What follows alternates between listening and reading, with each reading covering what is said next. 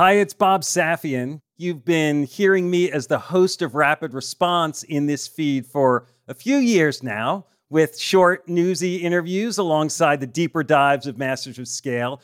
Well, I'm excited to share that Rapid Response is expanding into its own feed. We'll be putting out shows twice a week, focusing on the urgent issues that business leaders are dealing with in real time. So search for Rapid Response in your podcast player and subscribe to make sure you get all our episodes. I'll see you on the other side. I don't call it a faculty revote. In fact, I'm very sympathetic to the faculty's concern. I understand completely the need for them to see in great detail what the college has done to make sure that they stay safe. We thought that the best way to protect our community was to have students, faculty, and staff vaccinated. The businesses of black women are some of the most underfunded and undercapitalized businesses. The Black Economic Alliance approached us and said Spelman and Morehouse should launch a center for black entrepreneurship. It's a startup for us. I think that's been one of the benefits of the pandemic We've been forced to revise, to revision, to invent, to try something new.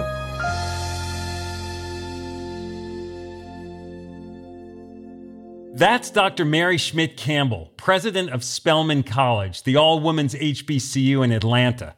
As this school year began, the Spelman faculty threatened a last minute boycott over COVID uncertainty. Dr. Campbell was able to quickly diffuse the situation, averting any crisis. I'm Bob Safian, former editor of Fast Company, founder of the Flux Group, and host of Masters of Scale Rapid Response. I wanted to talk with Mary because since the pandemic hit, she's shown an extraordinary capacity for staying calm amid uncertainty and finding opportunity within it. Mary was a guest on this show last summer after George Floyd's killing roiled the country's social fabric and as schools tried fitfully to reopen. It could have been a season of setbacks. But instead, despite the disruptions, she's held the Spelman community together while activating new partners and resources to enhance the college. From record fundraising to rising U.S. news ratings for Spelman, Dr. Campbell has demonstrated how consistent leadership builds confidence and resilience. Schools aren't often thought of as startups, but each school year is effectively a new beginning. The lesson she's been teaching is that you can both lean on your strengths and build new ones. An effective rapid response isn't just about urgency in the moment, it's about creating a legacy that endures.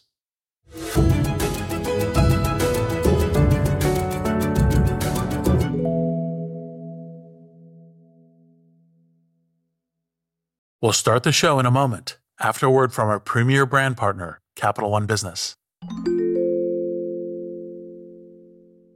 I woke up in the middle of the night because I had this nightmare that we were front page news that we've done the stupidest mistake of our life by making this pivot. That's Aparna Saran, Chief Marketing Officer for Capital One Business, and she's recalling a moment from her previous position at Capital One when she was heading up a team designing a new business card.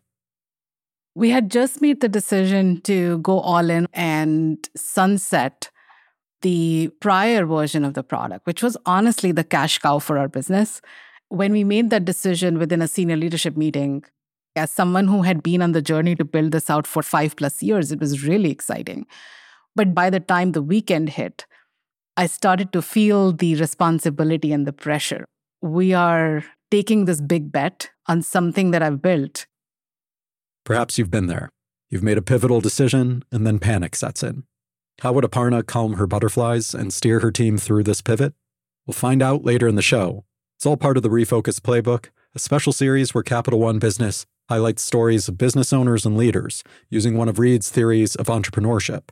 Today's Playbook Insight have multiple Plan Bs.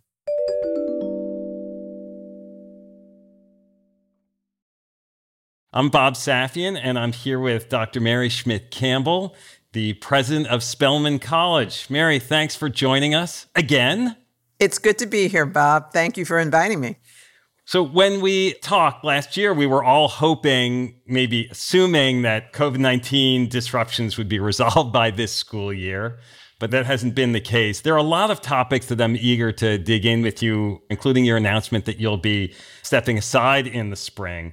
But I have to start with the faculty revolt, I guess you'd call it. I'm not sure what you call it. No, I don't call it a faculty revolt. In fact, I'm very sympathetic to the faculty's concern that they expressed. And their intent was to make sure that we understood the severity of their concern. And that is to make sure that they understood all of the precautions that we were taking as a college to protect them. Once they learned what those were, they immediately withdrew and came back to campus. And I would also point out that they didn't go on strike, but they did stay remote, or some of them did. Some actually came in. And I understand that concern. They're coming into an environment in a city where the infection rate is high, where the hospitalizations have been high, and the deaths continue to take place here in Atlanta and in Fulton County. So I understand completely the need for them to see in great detail what the college has done to make sure that they stay safe. I mean, it seemed to me like I heard the news about this sort of threat to boycott and then it was resolved quickly. So, when did you realize that this was happening? And then what did you have to do to jump in to sort of resolve it so quickly? Well, we had been working on documenting everything that the college was doing. And that was a lot. We wanted to make sure that we were careful and meticulous and absolutely accurate and correct before we made that public.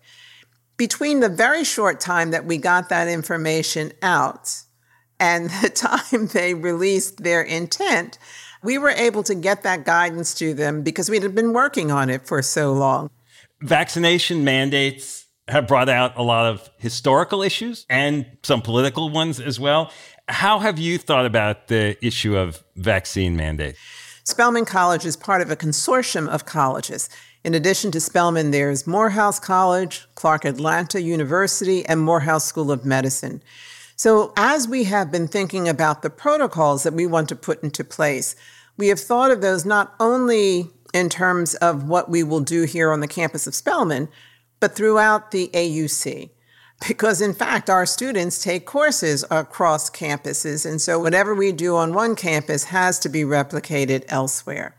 And very early on as the AUC looking at the science looking at the statistics looking at the rate of hospitalizations and deaths from covid we thought that the best way to protect our community was to have students faculty and staff vaccinated we notified our community early in the summer and gave them the information that they would need in order to come to campus.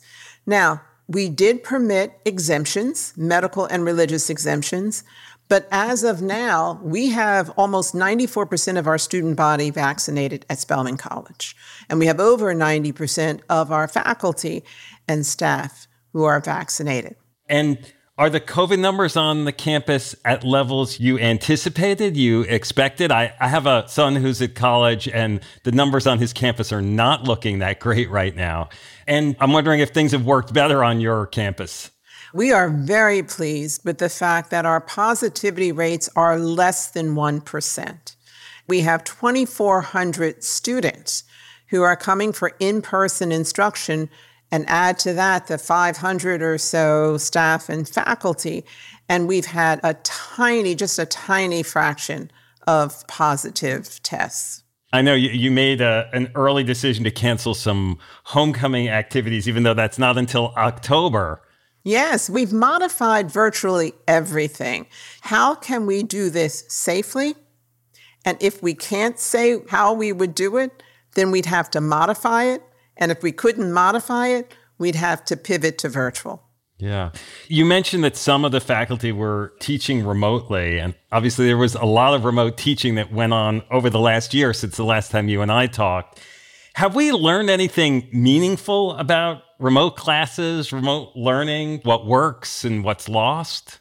We've learned volumes. For one thing, faculty are very conscious of the fact that they have to design their classes specifically for remote teaching.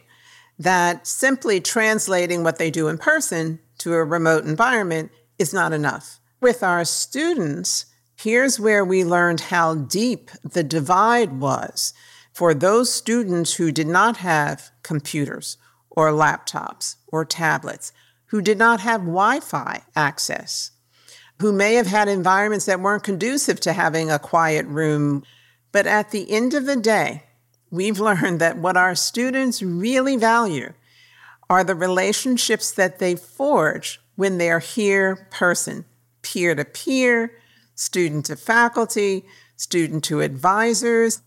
And so uh, it's not likely that remote would remain a part of the Spelman experience even once we moved past a COVID world.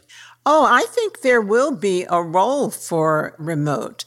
I think there are ways to think of it where certain courses might work well taught remotely, where there might be instances where a mix of hybrid, of online and in person might work. So I think the next set of conversations are going to be really very exciting for us to think about when do we want to absolutely retain the in person experience and when can we start to inflect that with some remote opportunities as well. Mm, experimentation, it will continue. Absolutely. I think that's been one of the benefits, honestly, of the pandemic. We've been forced to revise, to revision, to invent, to try something new. When we talked last time, it wasn't long after the George Floyd demonstrations that were rippling across the country. It's not clear what the level of progress has been since then. How is the campus perspective at Spelman now about criminal justice reform and policing? So, one of the interesting things about Spelman College is that before there was what I'm calling this racial reckoning that came about after George Floyd's death, Spelman had long had a very deep engagement with social justice issues. So if you come to Spelman, you are required to take a year long course called African Diaspora in the World, which really introduced our students and reinforced with them the cultural contributions that Africans have contributed to our modern world and our modern life. We have a suite of first year courses called the Big Questions Colloquia. And this is when faculty can take whatever subject they're teaching, whether it's biology or computer science or history or political science, and they can teach from their perspective of racial issues in our communities. So when this racial reckoning came, it simply shined a light on how much Spelman was already doing. Mm. And Georgia, where you're based, has been a key locale around voting rights as well. Some businesses getting involved. It's been another sort of new flashpoint for you to navigate. Well, I'm glad you mentioned voting rights because it was a Spelman alumna, Stacey Abrams, who galvanized so many voters to register them even before the elections took place and to get the vote out and to keep front of mind the need for us to exercise our voting rights. And the outcome was pretty transformational for this country and for the state of Georgia. But going forward, Georgia's voting rights situation is a little more high pressured, right? Yes. yes, there definitely has been a backlash. And the voter suppression efforts in Georgia are alive and well. And it just tells us that we continue to have work to do. But I like to point out that it was on the campus of Spelman that we incubated one of the major voices in the efforts against voter suppression. There were a lot of words and promises from businesses a year ago about investment in the Black community, in Black talent. Have those words been matched with action from your perspective? To a great extent, yes. And as you know, there were many HBCUs that were the recipients of very major investments in the form of scholarship funds, unrestricted funds, efforts to help us build our internship capacity. And we're continuing those conversations. And what I think has come out of those in the most productive of them is that we understand that we each have something to learn from the other. That we as HBCUs bring a great deal of wisdom to the table. And so working together, we actually can begin to chart a realistic path to make sure that our students go into the workplace and go into the workplace in a way that makes them competitive, makes sure that they have the expertise at their fingertips that's going to keep them excelling in the 21st century. We'll be back in a moment after a word from our premier brand partner, Capital One Business. There was panic that set in that night because I didn't want to let people down. We're back with Aparna Saran of Capital One Business. She was recalling the time she woke up in a cold sweat, terrified that the new product she had been working on might fail. So the next morning, she sat down and wrote an email. It was Sunday morning, and I said, you know what? I'm going to just like share this with my peers. It was very emotional. It was like sort of a cry for help. Aparna realized that if the new product didn't take off, she needed a plan B, preferably multiple plan Bs. I'm inviting them to be the thought partners so that we are mitigating as much risk as possible and we have contingency plans in place as we make this move. You write something like this and your heart is pounding, should I send this? It was a super vulnerable moment for me. But then I was like, I'm going to just send this. Like, what's the worst that'll happen? It can't be worse than being on the front page of the newspaper. So she held her breath and hit send. What happened next would surprise even her. We'll hear about that later in the show. It's all part of Capital One Business's Spotlight on Business Leaders, following Reid's Refocus Playbook.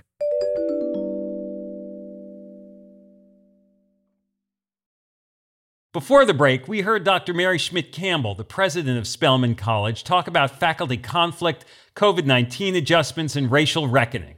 Now she turns to the role of entrepreneurship on campus, plus the top lesson from her tenure and the business leaders she admires most, and her take on the next generation of students and why their solutions and inventiveness inspire her. There are a lot of entrepreneurs among our audience, and you launched a Center for Black Entrepreneurship with Morehouse College. How did that come about, and why entrepreneurship? For the past five or six years at Spelman, what we've been witnessing is a growing interest on the part of our students in entrepreneurship. And as you may know, the businesses of Black women are some of the most underfunded and undercapitalized businesses. But we saw a great interest and energy, and we had something called Spellpreneurs, and we would just host literally over 100, 150 women who were interested in understanding what would it be for me to start my own business? What capital would I need? How would I market this? How would I distribute it? How would I sustain it? How would I scale it up? In the meantime, Morehouse College was also seeing a similar surge of interest. And an organization called the Black Economic Alliance approached both of us. And this is a group of Black entrepreneurs, extremely successful, who said, you know what? Spelman and Morehouse should launch a center for Black entrepreneurship. And when we went out into the market to sell that idea, we found enormous interest. Bank of America made a major investment. MasterCard just announced a major investment. Blackstone Launchpad. We have had investment from also Ford Foundation to mount an online version of what we have on campus. And we are at work now developing that entrepreneurship minor, strengthening all the co curricular programs we have, and setting up an online component that will really establish the Spelman Morehouse program as the central place for the development of Black entrepreneurs.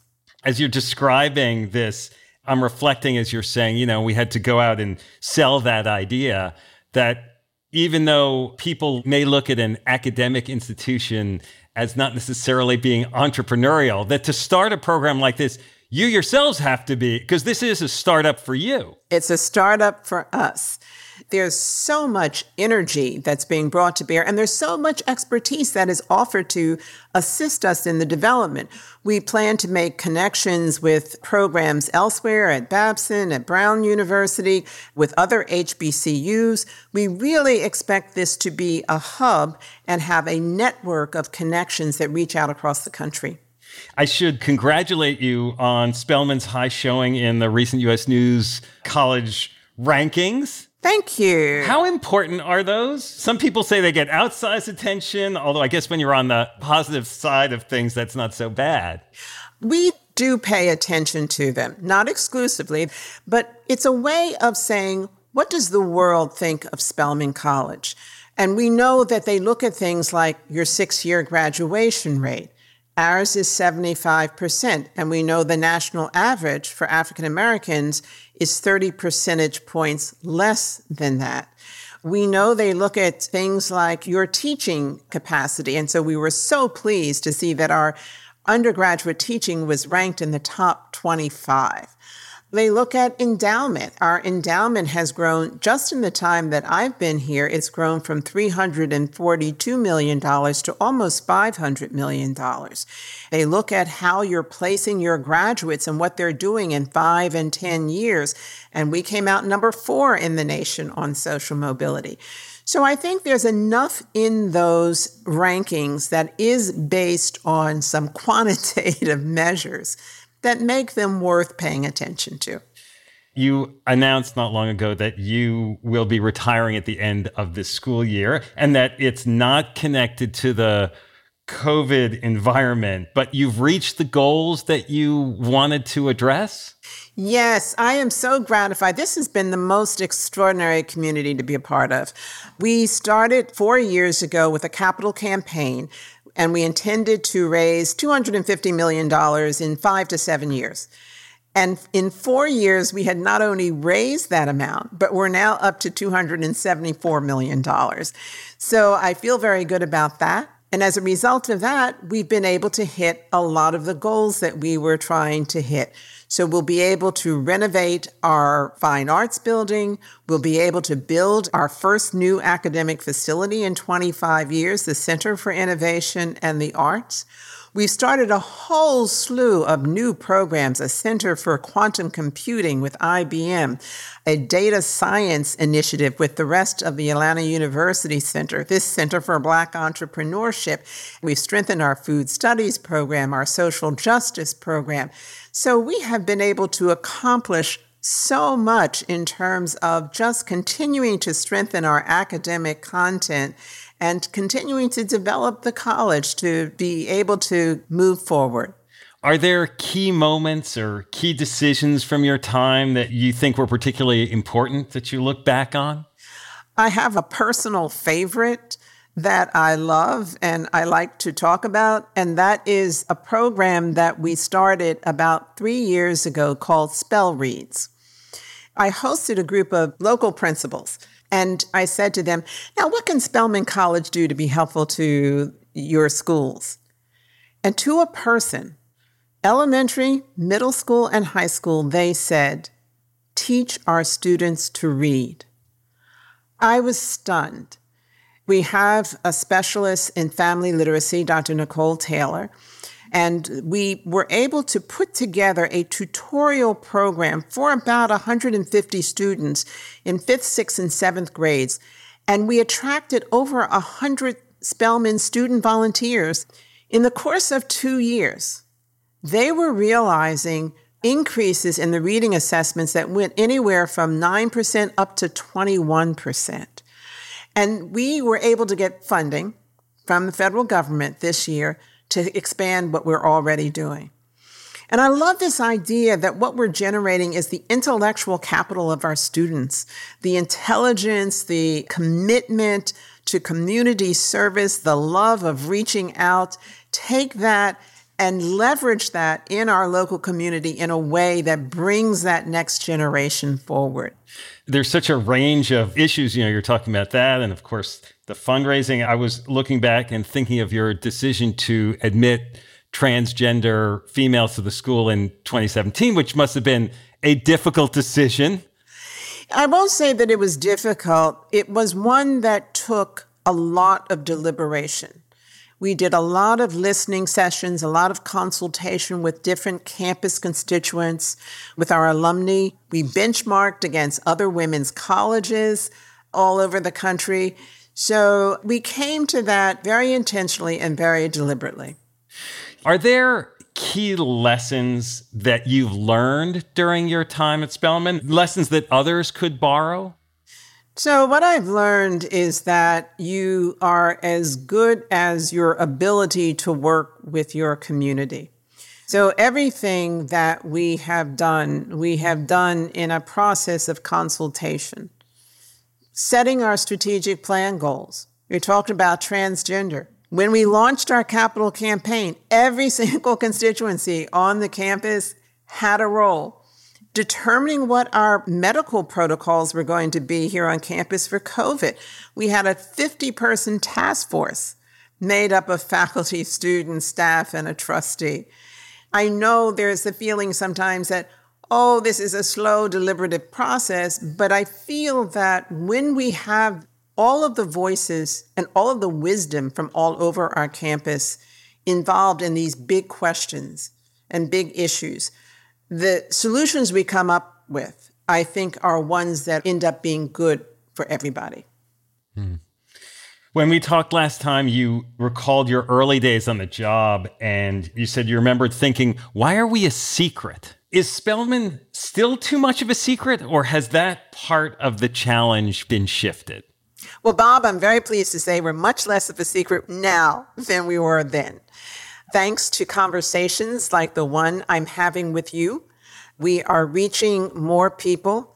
I think uh, the narrative around racial reckoning caused people to turn and look at HBCUs in general. We had a record 11,500 applications this year. And I can't help but think that's the result of more people knowing more about our narrative.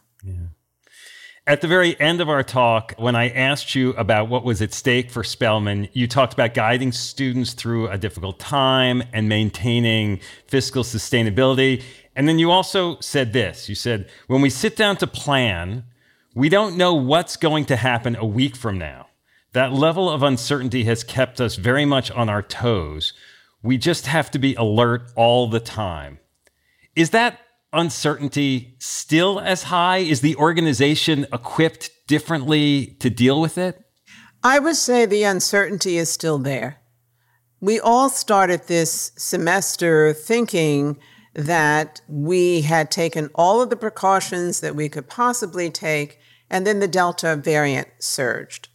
And we saw the rates go up in our city we had to change our protocols. And so the answer is yes, we have had to keep that alertness high. So I think we discovered in the past 18 months a new resilience. I mean, Spelman's always been resilient, always had a lot of grit. That's one of the things I love about the college. But I think we found deep reservoirs, deep pools of that that perhaps we didn't know we had. Mm. And with a world that is as uncertain as this, do you think about preparing your students differently because the world they're going into requires that? Like, how does that change things? I sat in on a meeting of one of our organizations called Pulse, and these are the group of students who organize social events around the campus. I was so impressed with how inventive they were. They organized a welcome back jam and they said, well, you know, usually we have it all together on the Oval. This time we're going to do three different sites and we're going to have this kind of activity because this will enable us to do social distancing. The ability that they are finding in themselves to be inventive and imaginative and responsive, I think is uplifting. I really enjoy watching them come up with the solutions. Mm. Well, thank you so much, Mary. I have one, I guess, last area I wanted to ask you about. And because there are so many business people who listen to this show, are there business people out there that you look to, that you get inspired by? I'm especially inspired by our board chair, Roz Brewer, who's the CEO of Walgreens Boots Alliance and a Spelman alumna, because she's in a field right now that has as part of its remit vaccination. And watching her and watching how they get the word out has been inspiring. So, yes, I certainly can say that Roz is somebody in the corporate world that I admire. But honestly, I admire all the companies that I see that are making the kinds of changes that are necessary in order to keep the economy going, to take care of their workforce, and to be open to the kinds of changes that need to be made in order to keep people lifted and keep their spirits high and keep them productive and moving forward. Again, I just want to stress every day when I walk around campus, I just marvel at the students who are here. And I know that they too, you know, our community, African American communities have been particularly hard hit by COVID. We have a disproportionate number of infections and deaths and hospitalizations. Economically, we have been disproportionately impacted by COVID. And what I see is a real determination to be here, be together, support each other, and to really develop themselves in a way that can uplift and develop their own communities. And I have to say, walking around this community each and every day is an inspiration. Well, Mary, thank you for sharing your experience and your time with us. Again, really appreciate it. I appreciate being here, Bob. Thank you. And now, a final word from our brand partner, Capital One Business. Throughout the day, text messages and emails kept pouring in. Whatever you need, just let us know. We're back one more time with Aparna Saran of Capital One Business.